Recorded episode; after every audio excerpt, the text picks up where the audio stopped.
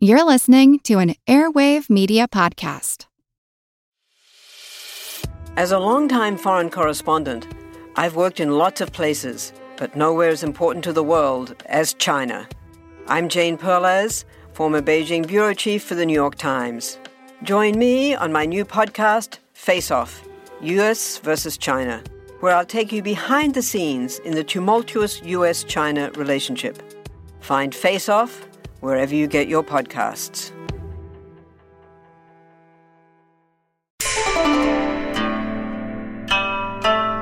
Hello, and welcome to the History of China.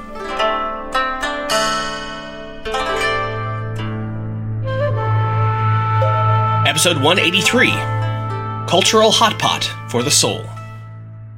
But it is the religion of Zingis that best deserves our wonder and applause. The Catholic inquisitors of Europe, who defended nonsense by cruelty, might have been confounded by the example of a barbarian who anticipated the lessons of philosophy and established by his laws a system of pure theism and perfect toleration. Many of the Tartars and Moguls had been converted by the foreign missionaries to the religions of Moses, of Muhammad, and of Christ. These various systems in freedom and concord were taught and practiced within the precincts of the same camp, and the bonza, the imam, the rabbi, the Nestorian, and the Latin priest enjoyed the same honorable exemption from service and tribute. From Edward Gibbon The Decline and Fall of the Roman Empire, Chapter 64.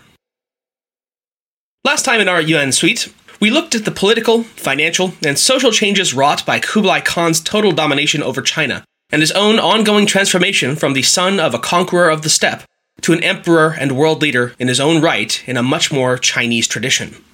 Now, I'd said before that I meant to move on directly into the final years of Kublai's life and reign last time, but sitting down and looking over the materials, it became apparent that there was just more there there. Especially in terms of the unique blend of cultures, ideas, beliefs, and religions that was truly one of the hallmarks of the Mongolian apex.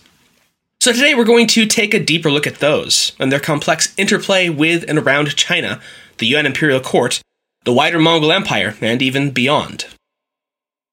We begin in the new imperial center, the nexus and beating heart of Kublai's grand and cosmopolitan empire, Da-Du, also known as Daidu or Khanbalik, the great capital and city of the Khan. It would serve in both concept and form as emblematic for Kublai's realm as a whole. The Khan's decision to move his main capital, first from Karakorum, the city of his grandfather along the Altai Mountains, to a city of his own design, Shangdu, on the southern edge of the Gobi, and now even further south to the site of the long destroyed Jin capital, Zhongdu, where modern Beijing now sits, was no accident. Rather, it was a conscious attempt by Kublai to signal to his Chinese subjects, northern and southern alike, that he was willing and able to behave as they understood a ruler should a Chinese emperor, rather than mere Mongol Khan. As his inconclusive and ongoing war against his dear cousin Kaidu continued to remind him, after all, he could no longer count on holding claim over the steppes and its riders. The future for his dynasty, it seemed ever more clear, lay in China rather than Mongolia. Like Shangdu before it, Dadu was built in a thoroughly Chinese conception and style. Quote, rectangular and enclosed by a wall of rammed earth, Within this outer wall, there were two inner walls surrounding the imperial city and Kublai's residences and palaces, to which ordinary citizens were denied entry. The city was laid out on symmetrical north south and east west axes, with wide avenues stretching in geometric patterns from the 11 gates that permitted access to the city. The avenues were broad enough so that horsemen could gallop nine abreast. On all gates were three story towers that served to warn of impending threats or dangers to the city. Man made lakes, canals, and rivers crisscrossed the city, filled with varieties of fish. The constructed waterways were themselves crossed by dozens of bridges, leading to and through carefully tended gardens stocked with all manner of birds, plants, and wildlife. The most well known was the Beihai Park. It was, in every one of these respects, a typical Chinese capital city in the Tang style and earlier. Yet, for all that, there were certain notable variances. For one, the city's very designer and architect a man referred to in the Chinese records by what can only be an approximate phoneticization of his name, Yehe Tiar, was not only a Muslim, but by at least some accounts an outright Arab. Near the eastern wall, there was constructed an imperial observatory that was staffed with the Khan's Persian astronomers. In Kublai's personal and sleeping chambers hung curtains and screens made not of silk, but of snow white stoat pelts and other prized game native to Mongolia. a constant reminder of the pastoral life that he and his kinsmen came from. The main reception hall and throne room is written to have featured intricate figures of reclining tigers, which could, through some unseen mechanism, move and appear to come to life. Outside of the palace, and scattered all across the imperial city, amidst the Chinese style buildings and parks, traditional, if admittedly ornate and lavish, Mongolian gur tents, in which many of Dadu's Mongol nobility, including several of Kublai's sons and cousins, chose to live, rather than the palace walls. Even one of Kublai's Mongol wives is recorded as, in the final stages of her pregnancy, having moved into a gur and given birth there rather than the palace. Perhaps most sacred to Kublai, though, was a piece of Mongolia itself. Rossabi writes, quote, Finally, Kublai assigned underlings to gather grass and dirt from the Mongol steppes for his royal altar, another reminder of his pastoral heritage. Here, the Chinese motifs of the dragon and phoenix intermingled with the Mongolian wolf and falcon, while silk and jade rubbed up against leather, fur, and bone. In his mind and heart, as with his palace, Kublai was a man astride two vastly different worlds, and attempting to bridge them both. In an early attempt to win the favor of the Confucian courtiers to his rule, he had a great ancestral temple constructed to the Confucian masters of old, and then invited them to pay due homage to their ancestors. In a similar Chinese style, he had a temple for his own Borjigin family ancestors constructed, and by 1266 it stretched on for eight chambers, each for one of the honored dead who watched over him and the great nation from the world beyond. The first of the chambers were for his great grandparents, Mother Hoelun and Yesugei then one for his lord grandfather, the great Genghis, who was given the posthumous imperial title of Yuan Taizu, the dynastic founder. Then four others for Jochi, Chagatai, Ogedei, and his father, Tolui, honored as Ruizong the Visionary. The final two chambers were for his two immediate predecessors as Great Khan, Guyuk, entitled as Dingzong the Steadfast, and finally his elder brother, Mongke, Xianzong, the Lawgiver. Quote, once tablets had been installed in the chambers, the ceremonies and sacrifices of ancestor worship were performed. Kublai abided by the Chinese belief that the ancestors could intercede in human affairs and needed to be consulted on questions of great importance. Likewise, he had altars to soil and grain constructed and then sacrificed too. Even so, he rarely took part in such ceremonies himself, typically instead sending his Chinese advisors and other princes in his stead while he attended to more pressing business of state. In spite of the unmistakable marks left by its Mongolian overlords, Dadu was conceived as, and would remain in form and function, overall, a Chinese style city. Its residents would see and participate in mostly Chinese rites and ceremonies, thereby allowing Kublai to portray himself to them as one of their own. It was further away from the eyes of the southerners, back in Shangdu, that the Mongol nobility really continued to honor their own traditional customs and beliefs. With its function as capital city largely abrogated by the completion of Dadu, Shangdu largely emptied out and became little more than a hunting preserve and retreat where the Mongols could get away from the hustle and bustle of China and really let their hair down, so to speak. It was there that the shamanism and Tengriist practices lived on and were honored. And there that Kublai, as the years dragged on, still felt like he could be his old self every once in a while, away from the strictures and expectations of being a Chinese emperor. In his personal life, Kublai kept to the old ways. The traditional Tengriism is practiced by Genghis. Yet from birth, teachers, advisors, and servants of almost every creed and faith had surrounded him. And this had been by design. His mother, Sorhaktani Beki, famously an Nestorian Christian herself, had impressed on her sons from the outset the political necessity of offering support, patronage, and respect for the beliefs of the newly conquered lands and peoples that they ruled. Growing up, and across his early career and rise to power, Kublai had heeded his mother's lessons well and had done his best to entertain, accept, and tolerate men of all faiths, so long as they did not break the law. Now, at the grand opening of Dadu, his imperial capital in China proper, he would need to lean into that omni-tolerant lesson all the more. He well understood that it would be the Confucian officials who could either effectively make or break his government. At least from the outset, he needed them on board, as they had all the necessary skills and learned understanding to manage a Chinese government, whereas his own kinsmen did not. Ever sensitive to the strictures of ritual and propriety, the Confucians would carefully consider the actions and meaning of everything and anything Kublai did, before deciding whether they would help or hinder him. And so he needed to win them over. One of the first great tasks would be to find a suitable name for this new ruling dynastic order. Though not universally the case, the most typical naming convention for dynasties past had been to assume the name of the title or region from which the new ruling household had previously held power. Zhou, Han, Sui, Tang, and Song had all been named based on this principle. But that would not work for the Borjigins, since they could claim no stake of an ancient state or seat of power in China's history. A clearly Mongol name would obviously win him no favor among the Chinese or the Confucians, instead, forever marking his reign and descendants as outsiders. Rather, he consulted with his Chinese advisors and sought out a name that would be deeply rooted in China's past and symbolism. At the advice of his minister, Liu Bingzhong, in 1271, Kublai chose and announced the name of his new dynasty, Yuan. Directly meaning origin, Yuan held the deeper significance of stemming from the Book of Changes, the I Ching, itself, meaning the primal origin and force of the universe. At least as important as that symbolic meaning, however, was the simple fact that its use tied the dynasty to a canonical work of ancient Chinese tradition and origin. That is to say, it was a truly Chinese name for what was trying to be a Chinese dynasty. A further indication of his adoption, or at least acceptance, of Confucian Chinese customs and traditions was in the naming of his own second son, who he would eventually designate as his successor and heir. Born circa 1243 to his empress Chabi, the boy would, with the assistance of the Buddhist monk Haiyun, be bestowed with the name Zhenjin, meaning true gold, rendered into Mongolian as Jingim. Prince Zhenjin would receive a first rate Chinese education, tutored by the finest Confucian scholars in the realm. He would be schooled in the great classics and of the history and rulers of China's ancient past. Yet, like his father before him, Kublai made sure to see that his favored son was not locked too tightly into Chinese thought and ideology. Zhenjin would concurrently receive instruction from no less than the Phagspa Lama himself, who came to refer to the prince as the Bodhisattva Imperial Prince, in what seems to have been a clear instance of pandering, but a rather successful one.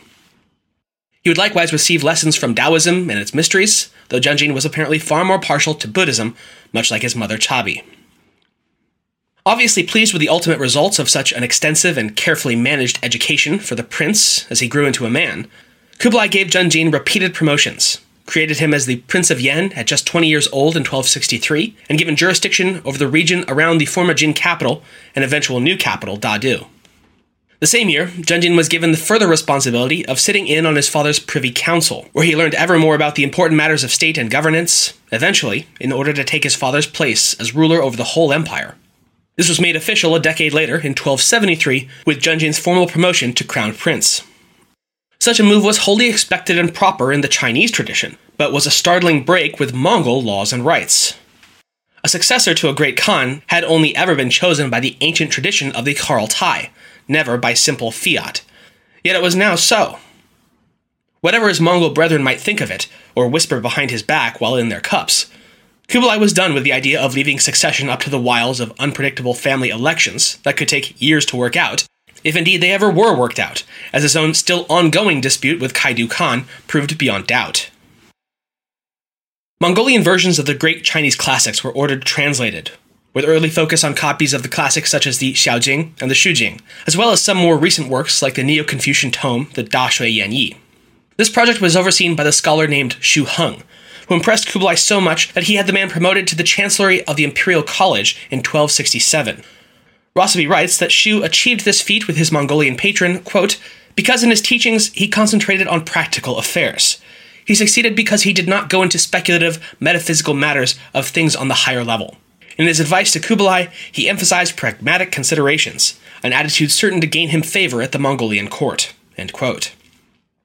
Kublai would also seek, and gain, support from the Confucians by backing the collection and writing of a new official imperial history that would cover not only the Yuan, but also the Liao and Jin dynasties before it.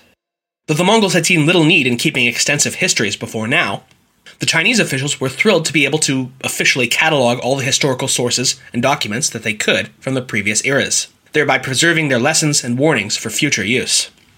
Indeed, though the Great Khan would never live to see any of these histories completed, he did not personally appear to take significant interest in them anyway. He did understand that by backing them, he was ingratiating himself to those under his rule. For similar reasons, he likewise approved the founding of an imperial office of histories. Yet another expectation that Confucians were keen for any true emperor to uphold was the encouragement of ritual music and dance. This was no idle patronage of the arts, however. Quote, The ancient Chinese believed that the proper performance of music and dance had magic powers over nature, and that the court's neglect or improper conduct of these rituals created an imbalance in nature that led to floods, earthquakes, droughts, and other catastrophes. One imagines that if they were ever asked what proof they offered as to the necessities of these rituals, the Confucians of Kublai's era would have likely gesticulated broadly at everything in the last couple of centuries. The new Yuan emperor dutifully supported the reintroduction and encouragement of these ceremonies and songs. Apparently, with enthusiasm on his part, as it's recorded that even before his enthronement at Dadu, when he was still in Shangdu, he had ordered an official of his to devise a whole new set of suitable and proper music and dances for his august reign. Beyond this obvious appeal to the sensibilities and sensitivities of the Confucian elites, whose cooperation he needed, Kublai was also mindful of the necessity of extending his appeal further, to other religions and cults across the realm. This he would accomplish by displaying a commendable panache for appearing to be whatever seemed most placating to those before him at the moment. Before his Chinese subjects, he was the Confucian emperor. To Tibet and Chinese monks, he played the ardent Buddhist alongside his devout wife. When conversing with Christians who arrived from Europe, such as the Polos, he appeared genuinely interested in this distant faith and predicted that further intercourse between Great Yuan and Western Christendom would lead in due course to mass conversion to the faith once his subjects were instructed in its ways. And to his Muslim subjects, he portrayed himself as protector of their persons, their faith, and their lucrative trade contracts. Especially early in his reign, it was this last group, the Muslims, who most interested Kublai, and who he was most anxious to influence. Islam was certainly nothing new within China. Indeed, it had existed within the empire since at least the Tang dynasty, especially along the western frontiers and the southern coasts where Arab and Persian traders plied their wares, along with a relatively small but significant number of Chinese who inevitably opted to convert to Islam over time. Kublai, however, envisaged a much more central and centralized role for the Muslims among his peoples. Beginning in 1261, Muslims were exempted from regular taxation, and more and more adherents found positions of high status and rank at the Khan's court. Moreover, they were largely free to manage and live among themselves in accordance with their own lifestyle, dietary, and even legal habits.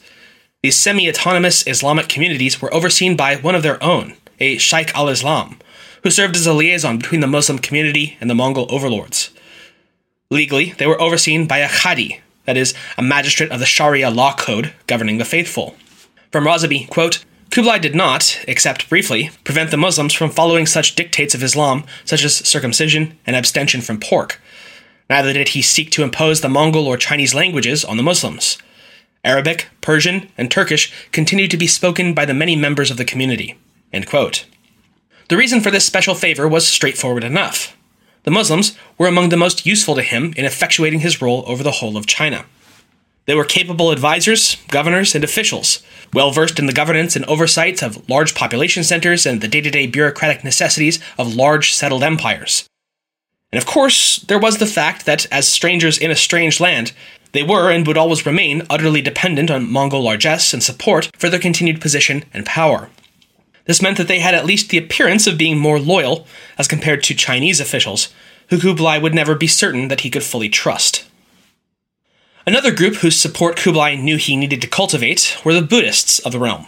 Even before he had ascended as Great Khan, he'd been well versed in the tenets of several of the Buddhist schools of thought. As early as 1240, in fact, Kublai had been instructed in the ways of Chan Buddhism, better known in the West by the name it received once it had migrated to Japan, the school of Zen. He was instructed by the monk Hai Yun. True to form, though, Kublai found the meditative and metaphysical exercises of Chan unsuited for his far more grounded and worldly sensibilities. When one such Chan master had instructed the Mongol Khan that all things are nothing but the mind only, that it struck Kublai not so much as enlightened wisdom as much as fortune cookie philosophizing. Rather, it was the school of Buddhism that his own empress, Chabi, was devoted, the Sakya sect of Tibetan Buddhism, which Kublai found best suited to his own political needs. In all human history, there are few stories like that of ancient Egypt. On the banks of the Nile, these people created one of the most enduring and significant cultures. Their tale comes to life in the History of Egypt podcast.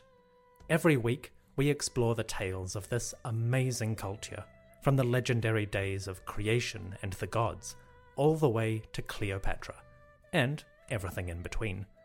the History of Egypt podcast is written and produced by a trained Egyptologist. We go much deeper than your average documentary or magazine article to uncover tales of life, great endeavours, and the amazing arc of a mighty kingdom. The History of Egypt podcast is available on all podcasting platforms, apps, and websites. Come, visit ancient Egypt and experience a legendary culture.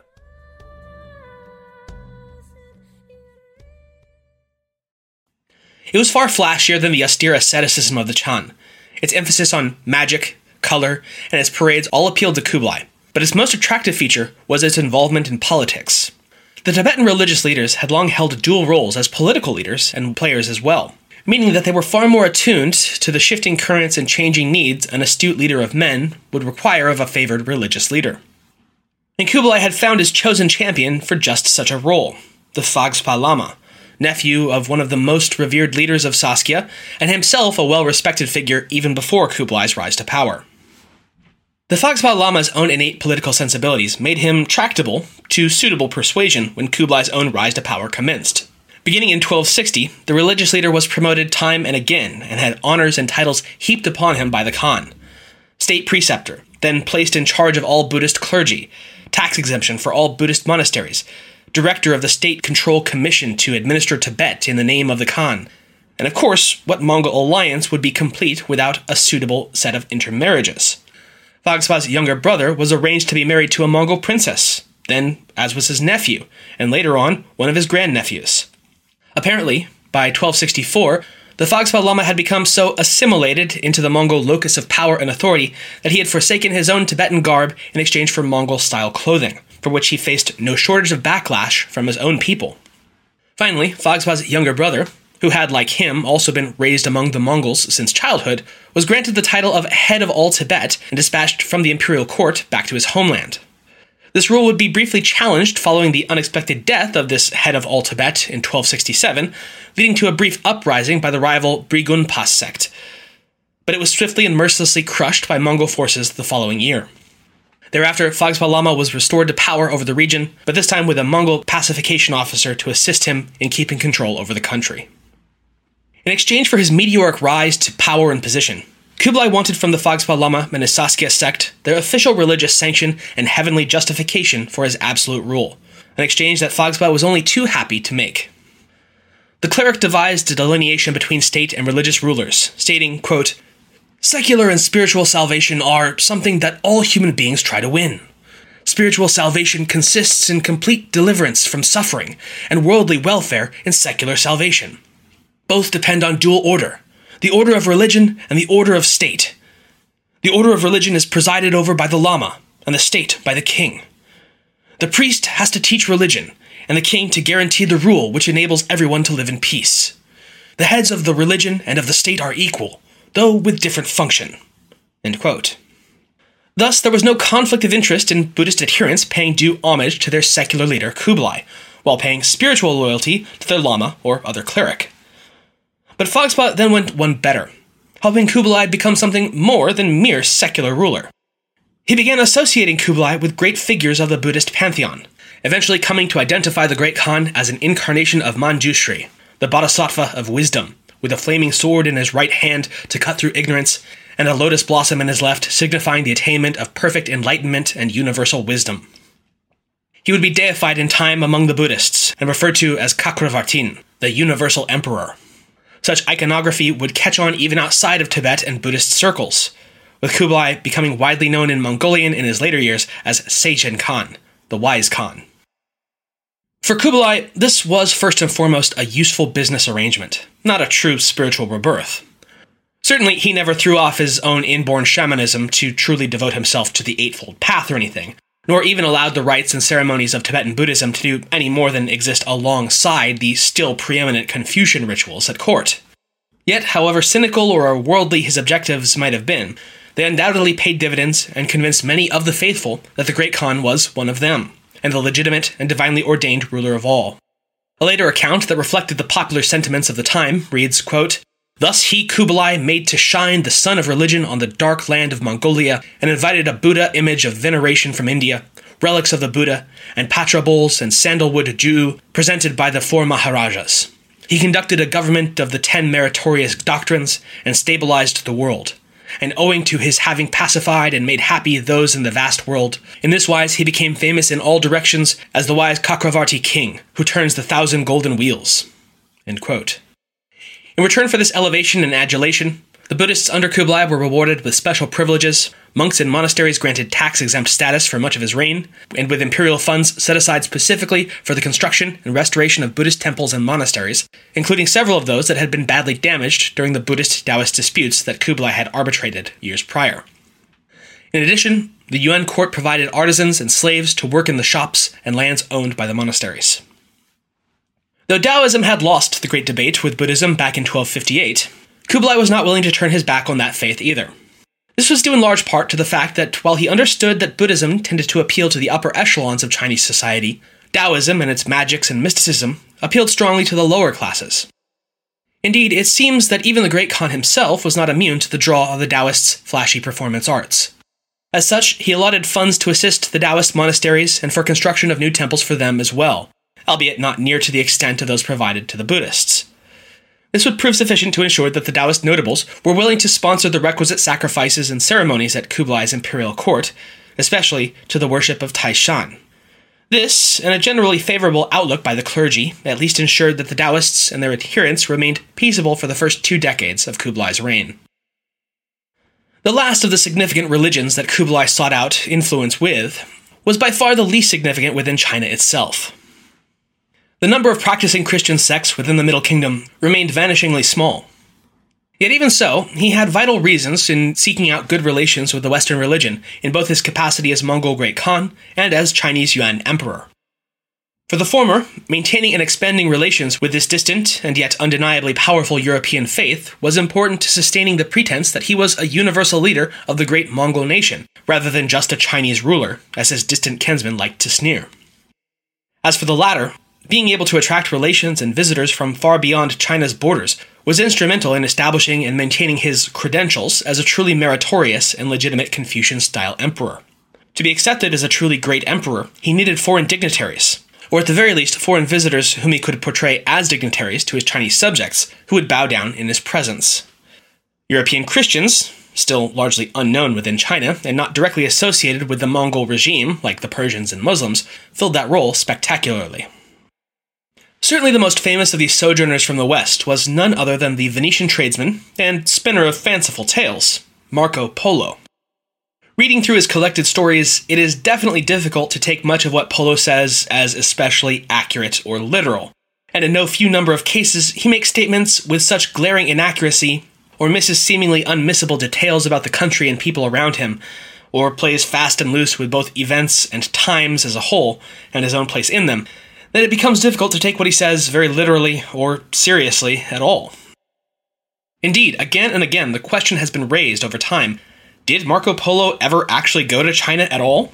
Or was it just a tall tale of a tradesman who heard amazing stories along the Black Sea of a far more distant land than he would ever venture? How could a man who claimed to spend more than a decade in the Yuan court as an imperial official sent on important tasks across the realm as the eyes and ears of the Great Khan have never once so much as mentioned the Great Wall? Or tea, or acupuncture, or foot binding of women? How seriously can one take the claims that he and his father and uncle were instrumental in the construction of the mangonels at the siege of Xiangyang, when it's well established that the Polos did not arrive into Yuan territory, if they did at all, until at least two years after the city fell? Still, there is sufficient evidence that there was indeed a courtier of the emperor known as Bo in the history of Yuan, as noted by the Chinese scholar Peng Hai. He's noted as having been arrested in 1274, after being accused of walking on the same side of the road as a female courtesan. He was subsequently released by the request of Kublai himself, and thereafter dispatched to Ningxia the following spring, which does seem to line up with the dates Polo gives for his first official mission on behalf of the Khan. Supporters of the historicity of Polo's stay in China note, with some degree of convincingness, that many of the mistakes and omissions can largely be explained by the fact that the Polos would have spent virtually all their time among the Mongol court and not among the Han Chinese or their customs. While the Great Wall certainly is big and long, it was also long out of use and in disrepair by the 1270s, and could easily have been bypassed completely. And as for the exaggerations of his importance and the events in which he supposedly took part, that can perhaps be explained as a storyteller seeking to zest up his tale rather than wholesale fabrication. Regardless, in the absence of some definitive proof that Polo did not reach China at all, but instead took his stories wholesale from a Persian or other source, most historians are still inclined to give him the benefit of the doubt that he did in fact make the trip. By his own account, Marco's journey was preceded by that of his father and uncle, Niccolo and Maffeo Polo, who set out from Venice in 1252. After first a trade stop in Constantinople, the pair continued through the territories of the Golden Horde and then for Kublai's court, which they reached in late 1265 or early 1266. Marco wrote that the Khan, delighted with the visitors, quote, beamed with the greatest kindness and received them with great honor and makes them joy and very great festival. Kublai was apparently deeply curious about the Western lands and its peoples, customs, laws, warfare, and religion. Ultimately, he asked the Polo brothers to return to Italy and then to bring him 100 Catholic priests, monks, and other learned men of the cloth to his imperial court. The Polos certainly thought, and Kublai let them believe, that he was interested in converting to the Church of the Faith, and in converting his realm as well. In fact, Rossabi writes, quote, with his eclectic attitude towards religion, Kublai was probably not as interested in recruiting learned clerics to convert his subjects to Christianity as he was in gathering learned men to help him administer his domains in China. His request to the Polos was a ploy to obtain such experts. The Polos made their way back to Europe, arriving back in Italy by 1269, where they faced immediate disappointment. The year prior to their return, the previous pope, Clement IV, had died, and the College of Cardinals could not settle on a successor, leading to an interregnum. This was finally resolved in mid 1271 with the election of Gregory X to the Holy See. The Polos were at last granted an audience with the new pope, but he proved unwilling to provide them with the hundred men of the cloth that the eastern potentate had requested of the church. Nevertheless, they set out eastward once more later that year, this time with Niccolo's 17 year old son, Marco, in tow. They arrived back at Kublai's court in Dadu as of 1275.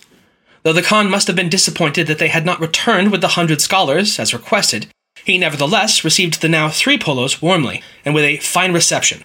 Here was additional proof, after all, that foreigners would travel great distances to pay him tribute. In short order, Kublai realized that though he did not have a hundred European scholars, he had received in young Marco something perhaps as valuable a capable and clever young man who was intelligent enough to have become proficient in several languages, including Persian and possibly Mongolian, en route to China. Polo claimed that he and the Khan had numerous personal conversations at length and details Kublai at the height of his potency and power in an exceedingly flattering light. He stated outright, quote, We state without contradiction, the greatest lord that ever was born in the world, or now is. End quote. Physically, Polo described the Khan as neither too small nor too large, with black eyes and a prominent and well made nose. His face was white, though occasionally his features, perhaps when he drank, became rose colored. For his part, Kublai must have realized that Marco, upon his eventual return to Europe, after nearly two decades in the Khan's court, would be the mouthpiece by which he might best attract additional foreign visitors to his realm. As such, it was in the best interest of the realm to treat this boy with all due grace and decorum.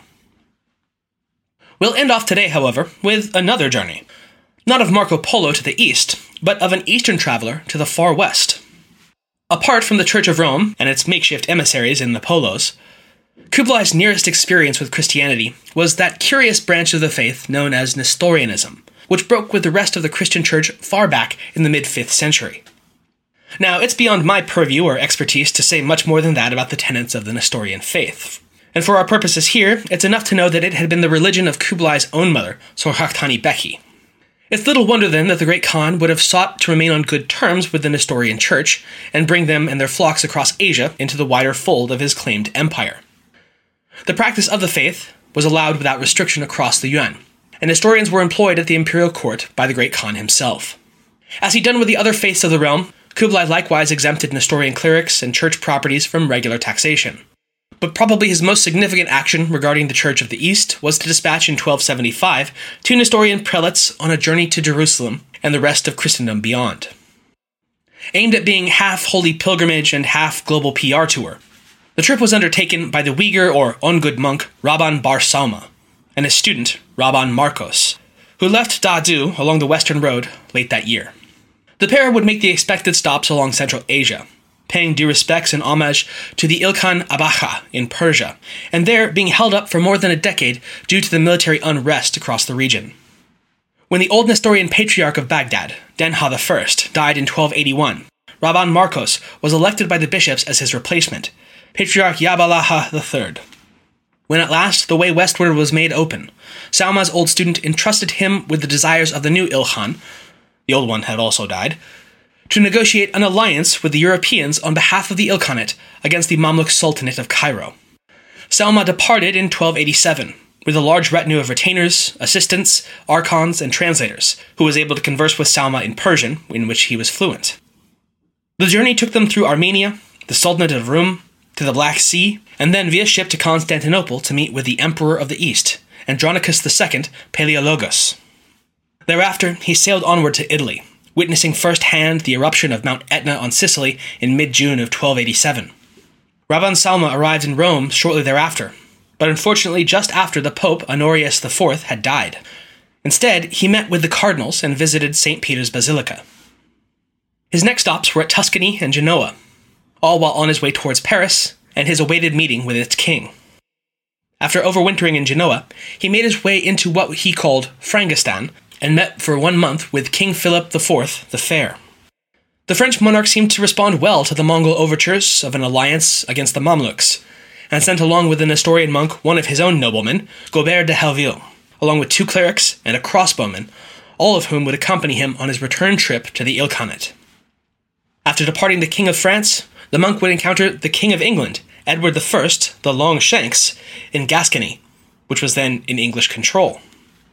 Repeating his offer of alliance against the Mamluks, Sauma was pleased to hear that Edward was enthusiastic about the prospect, only to learn that the English monarch was actually too tied up back at home dealing with internal problems from Welsh and Scot noblemen, especially a certain Robert the Bruce and an incorrigible rebel called William Wallace.